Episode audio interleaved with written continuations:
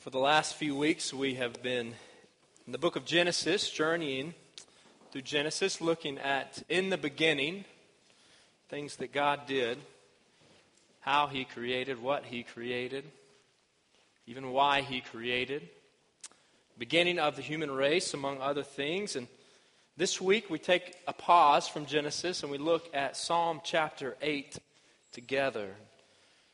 It's a fitting break for Psalm 8 echoes the creation account of Genesis chapter 1 and chapter 2. So next week we'll pick back up in Genesis and jump right back into Genesis chapter 6. But before we look uh, together at Psalm 8 this morning, uh, I want to take us back for a moment to the creation account because the creation account is clearly what David had in mind as he thought about the majesty of his Creator as expressed in Psalm chapter 8. So I want to invite you to turn with me in your Bibles to Genesis chapter 1, opening chapter of the opening book of God's Word. And go ahead and warn you this morning that what I'm about to do is, is not something that, uh, that some would encourage. In fact, it would be frowned upon, I'm sure, in some preaching, pre- preaching circles as being too long or too boring or too detailed. Uh, but there is absolutely nothing boring about the incredible account of God's creation in Genesis chapter 1. So I want us to, to revisit that passage, those verses, to set the tone, to set the context for what we're going to look at in Psalm 8 together. So Genesis chapter 1, beginning in verse 1. This is the way God's word reads In the beginning, God created the heavens and the earth. Now the earth was formless and empty, darkness was over the surface of the deep, and the Spirit of God was hovering over the waters. And God said, Let there be light. And there was light. God saw that the light was good, and He separated the light from the darkness. God called the light day, and the darkness He called night. And there was evening, and there was morning the first day. Verse 6 And God said, Let there be a vault between the waters to separate water from water. So God made the vault and separated the water under the vault from the water above it. And it was so. God called the vault sky, and there was evening, and there was morning the second day. And God said, Let the water under the sky be gathered to one place, and let dry ground appear. And it was so. God called the dry ground land, and the gathered waters he called seas, and God saw that it was good. Then God said, Let the land produce vegetation, seed bearing plants, and trees on the land that bear fruit with seed in it, according to their various kinds. And it was so. The land produced vegetation, plants bearing seed according to their kinds, and trees bearing fruit with seed in it according to their kinds. And God saw that it was good. And there was evening and there was morning. The third day, verse 14. And God said, Let there be lights in the vault of the sky to separate the day from the night, and let them serve as signs to mark sacred times and days and years. And let them be lights in the vault of the sky to give light on the earth. And it was so. God made two great lights the greater light to govern the day, and the lesser light to govern the night. He also made the stars. God set them in the vault of the sky to give light on the earth, to govern the day and the night, and to separate light from darkness. And God saw that it was good, and there was evening and there was morning, the fourth day. Verse 20 And God said, Let the water teem with living creatures, and let birds fly above the earth across the vault of the sky. So God created the great creatures of the sea and every living thing with which the water teems and that moves about in it according to their kinds, and every winged bird according to its kind. And God saw that it was good. God blessed them and said, Be fruitful and increase in number and fill the water in the seas and let the birds increase on the earth. And there was evening and there was morning, the fifth day. And God said, Let the land produce living creatures according to their kinds, the livestock, the creatures that move along the ground, and the wild animals, each according to its kind. And it was so. God made the wild animals according to their kinds, the livestock according to their kinds, and all the creatures that move along the ground according to their kinds. And God saw that it was good.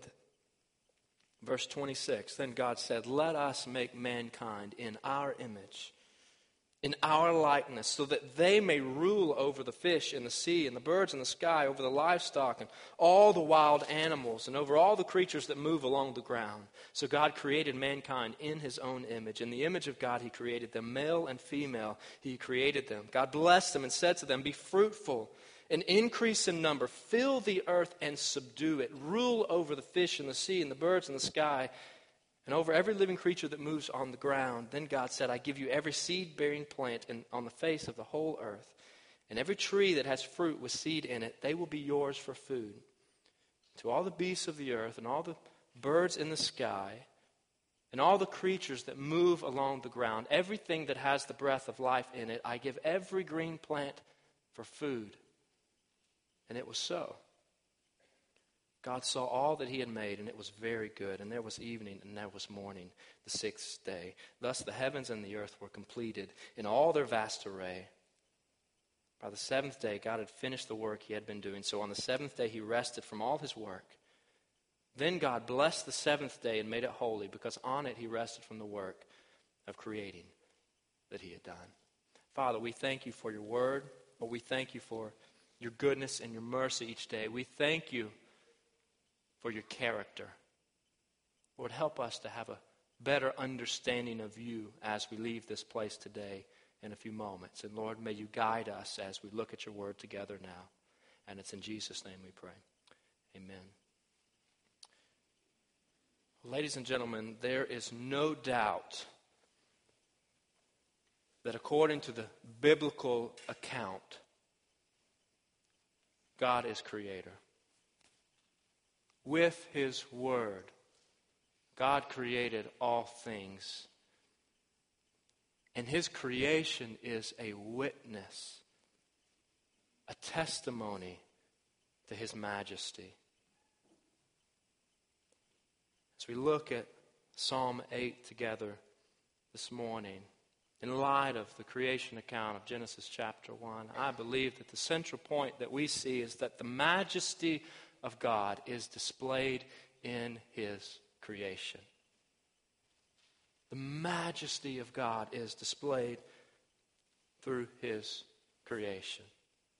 Psalm chapter 8, we heard just a few moments ago, echoes the creation account of Genesis. In other words, for us to adequately digest and understand and reflect on the truths of Psalm 8 that David was expressing, we need to know that God created and why He created and how He created. And the impact of the way He created on, on how we understand God and how we understand ourselves as His creatures. And as we look at Psalm 8 together for the next few moments, I want you to see two truths about our Creator from this, this text from this psalm. Two truths about God.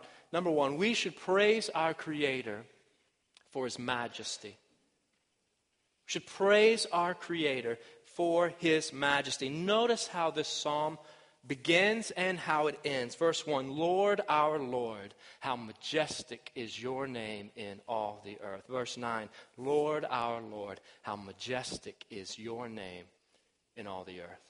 Begins and ends the exact same way. Begins and ends by praising God, declaring the greatness of God, the greatness of God's name in all the earth. And for this reason, as we look, as we do look at God's word together now in our message time this morning, we, we began by singing praise to God, began by singing the doxology to God, and we'll conclude by praising God later as we gather as the people of God, God's praise ought to be central in all that we do. And one scholar has said about this particular passage human power is always bounded and surrounded by divine praise. Human power, dominion, authority, might is always bounded and surrounded by divine praise. Doxology or praise gives dominion its context and legitimacy. In other words, any authority that we have on this earth as, as people, as people that are created in God's image, we'll see that we, we have been created to rule over the rest of creation on earth. Any power that we have, any might that we have, any authority that we have, is only ours because our Creator has entrusted it to us. And we must recognize that, that in order to understand our place in creation, we must first understand God's place in creation. And He is creator, He is sustainer, He is redeemer, He is the giver of life, and He is worthy of our praise. He is described in, in this psalm and other places in Scripture as Lord, our Lord. Lord, our Lord, verse 1. And again in verse 9, Lord, our Lord. And that first Lord, most of your English translations is in all capital letters, signifying that this is the personal covenant name of God, Yahweh, the name by which He had revealed Himself to His people. Jews would not say it or, or even write it out of reverence and fear for God. That He is a personal God. He's a God who has entered into a relationship with His people. And this God, Yahweh, the God of Scripture, is our Maker, a Creator, and He is our Lord. Lord, our Lord. He is our Master, meaning what He says, we must do. He's described this psalm as majestic. Lord, our Lord, how majestic is your name in all the earth. Meaning that He is high, that He is lofty, that He is noble, that He is splendid, that He is magnificent, that He is mighty, that, that He is powerful. He is majestic. O oh Lord, our Lord, how majestic is your name in all the earth not too long ago. In fact, right around the time that uh, my wife Ashley had Paxton, my brother and sister in law also had a baby boy a week or so before. And leading up to that time, once they realized it was a boy, we were constantly asking them, What are you going to name him? What's, what's his name going to be? They wouldn't ever tell us. And initially, our reaction was that they're just waiting because they, they want it to be a surprise. They don't want to tell everybody. But, but that wasn't the reasoning. Their reasoning was because they wanted to, to make sure, particularly my sister in law wanted to make sure that she chose a name that fit her son. That fit her son. And, and to those of us that, you know, just name our kids a name that we like, that seems sort of like a foreign concept to us. In fact, you know, that's why we chose Paxton, is because we wanted to make sure that, that we didn't choose the same name. So we had to think of a name that there's no way they're going to name their son. That's not really why we named him Paxton, but. But it was several hours even after the fact, after the delivery, that we finally got the name. That their son was going to be Kenneth Wilson Jones and go by Wilson. That seems foreign to, to those of us that just pick a name. But in reality, that idea, that concept is much closer to the way things were in ancient times, in biblical times. People chose a name that, that fit their child, that fit the circumstances of the birth of their child, or fit the character of their child because a name was more than just a name. A name represented the person, a name represented the character of the individual. And this is what's being communicated here in God's Word. Oh Lord, oh Lord, how majestic is your name, how majestic is your character in all the earth. You, Lord, who you are, the way you operate Everything about you is majestic, it is splendid, it is magnificent in all the earth. I was privileged this last week to spend some time in Honduras and serving in a number of ways on a mission trip and to worship with believers in another context, a, a foreign land. Believers that speak a, a, totally different language, and then to, to be in a, a strange land, but to still see the majestic beauty of God through creation. What a reminder that God is the God of all. His name is majestic in all the earth, whether in Birmingham, Alabama, or Guaimaca, Honduras, or London, England, or Bangkok, Thailand, wherever, God is ruler over all. He is creator. His name is majestic in all the earth. The majesty of God, His character is displayed through His creation. And we, as His people, as His creatures, ought to praise Him for it.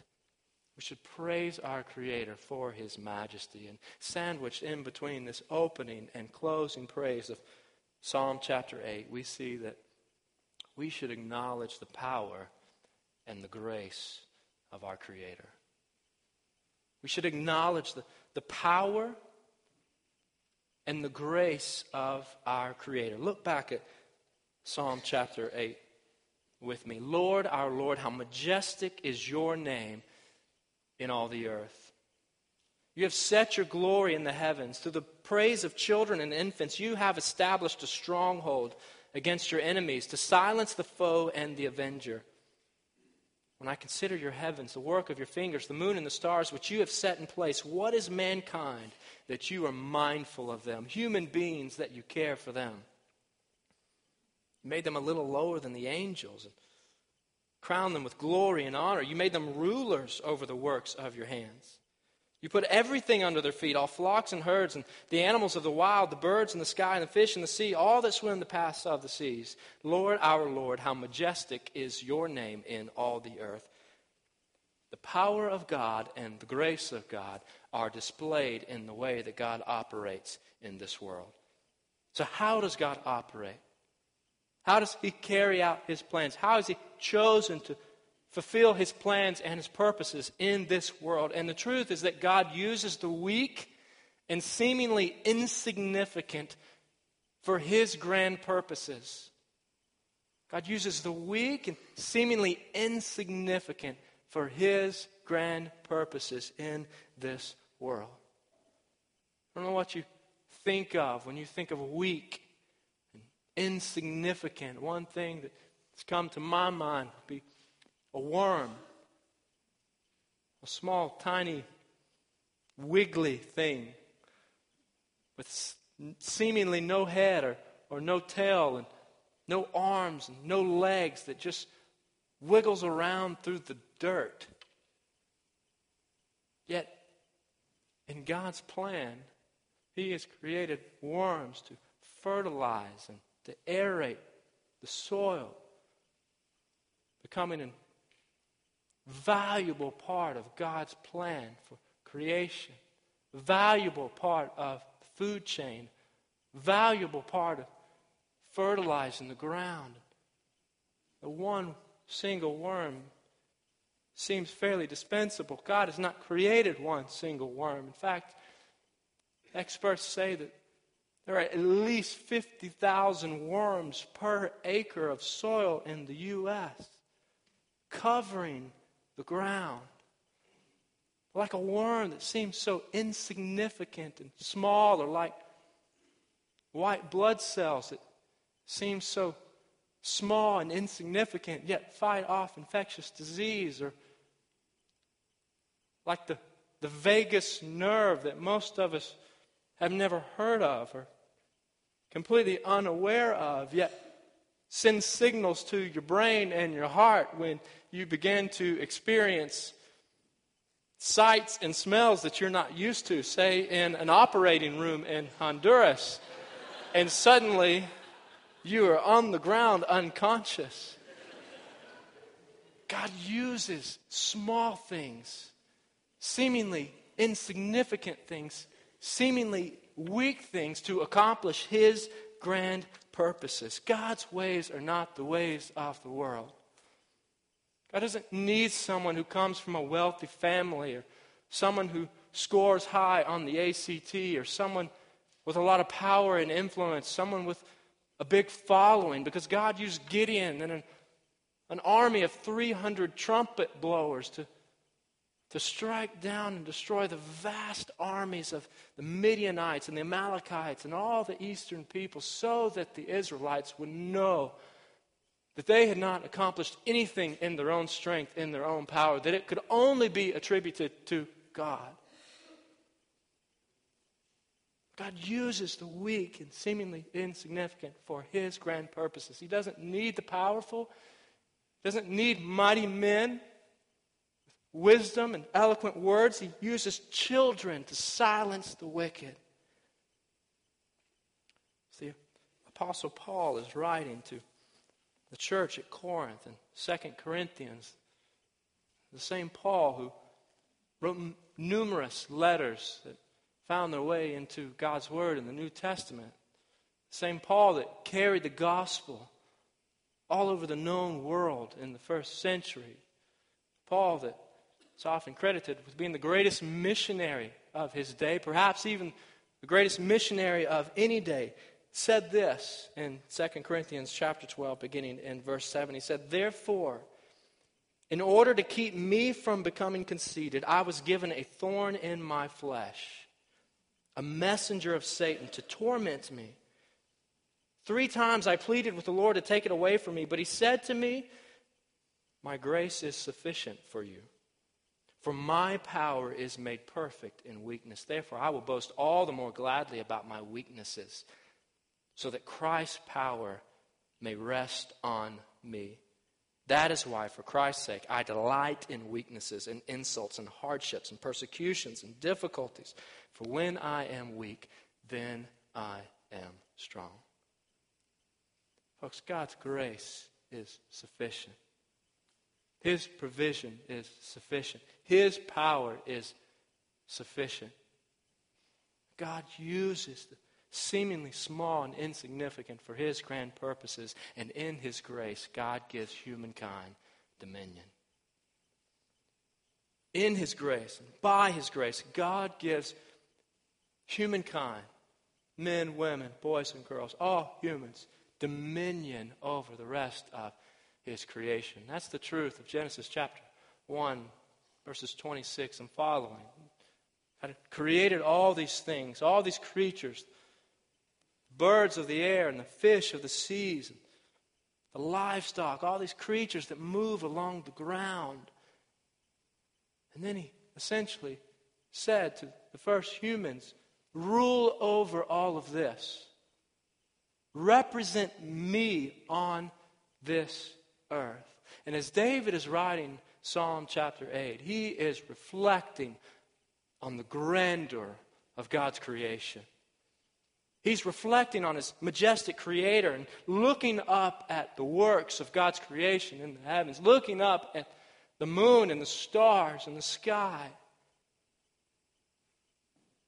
and wondering, why, God, would you care for me? Why would you think of me? Why would you provide for me?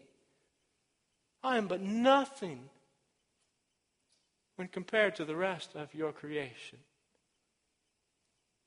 When was the last time you just stepped outside and looked up at the stars? Stepped out on a dark night with a clear sky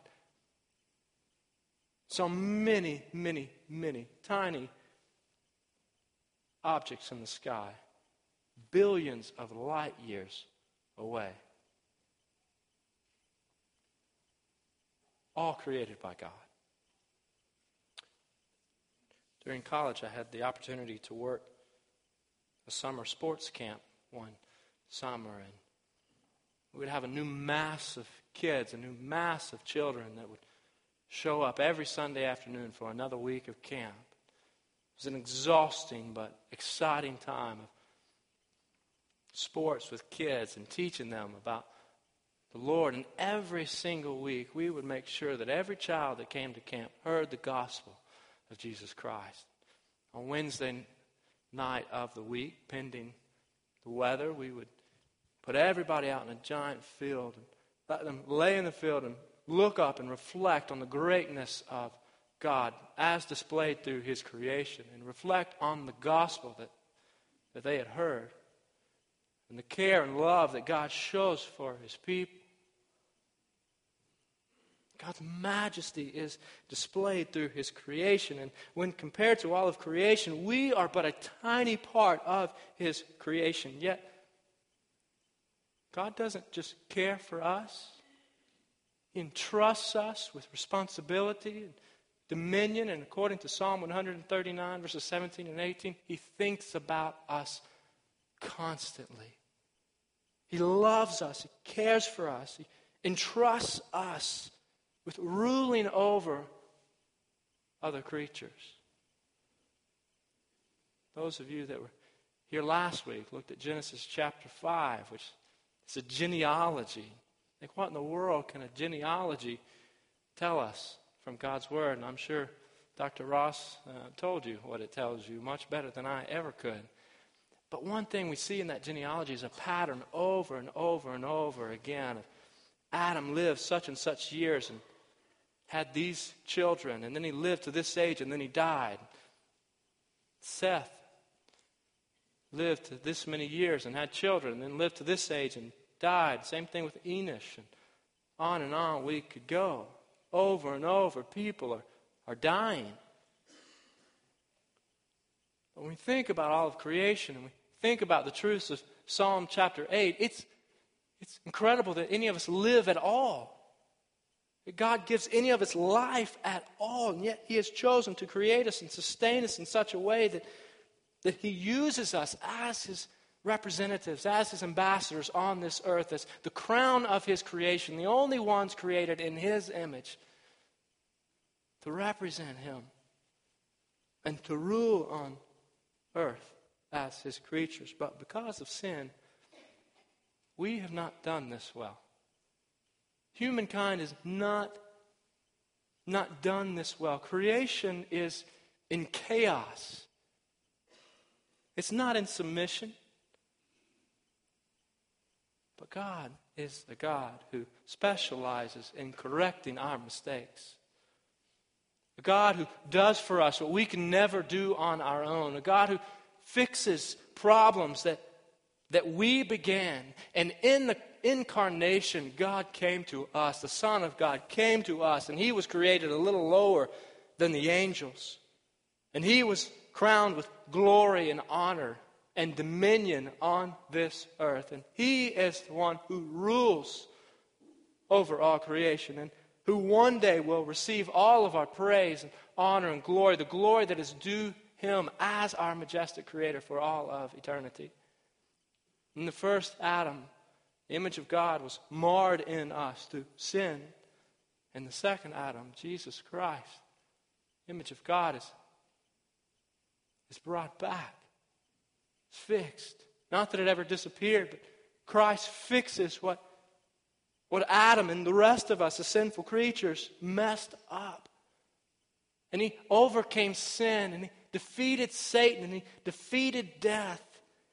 And one day his dominion will be fully known as the God of all gods, the only King, the one who is worthy of eternal and everlasting praise. John, as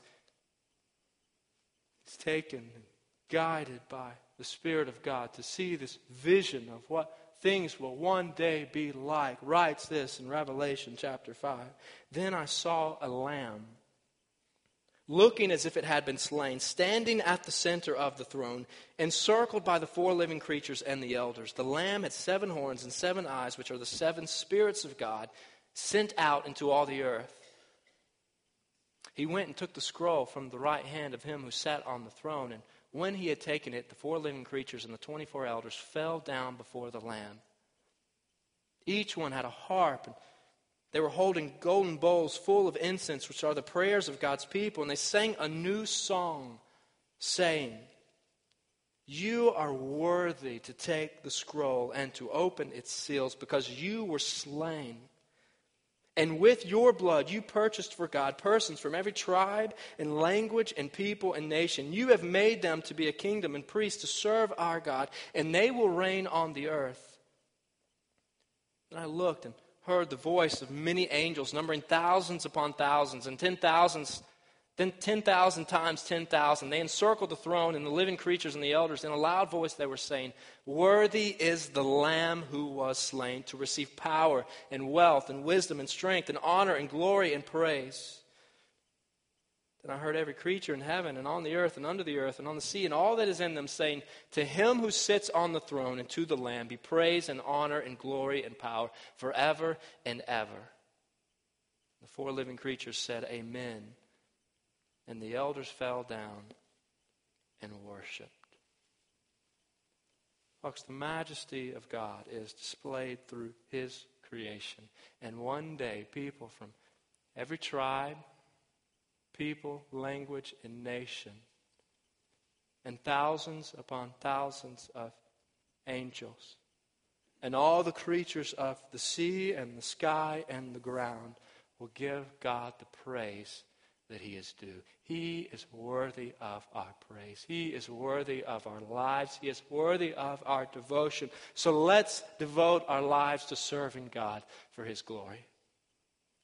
Let's devote our lives to serving God for his glory. He has created us, called us to be his people, to serve him to represent Him, to proclaim His truth. So let's do that well. Let's devote our lives to serving God for His glory.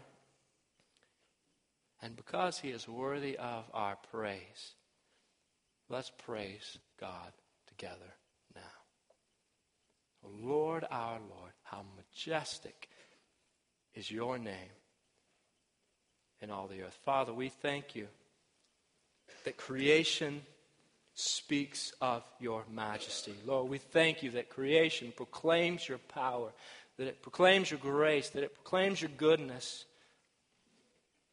Lord, I pray that you would lead us each day to be faithful followers of you. Or devoting our lives to serving you for your glory. Lord, thank you for creating each of us. Thank you for giving us life. Thank you for sustaining us each day. Lord, and thank you for redeeming us through the blood of the Lamb. Father, hear our praise now. Be glorified in us. And it's in Jesus' name we pray and ask these things. Amen.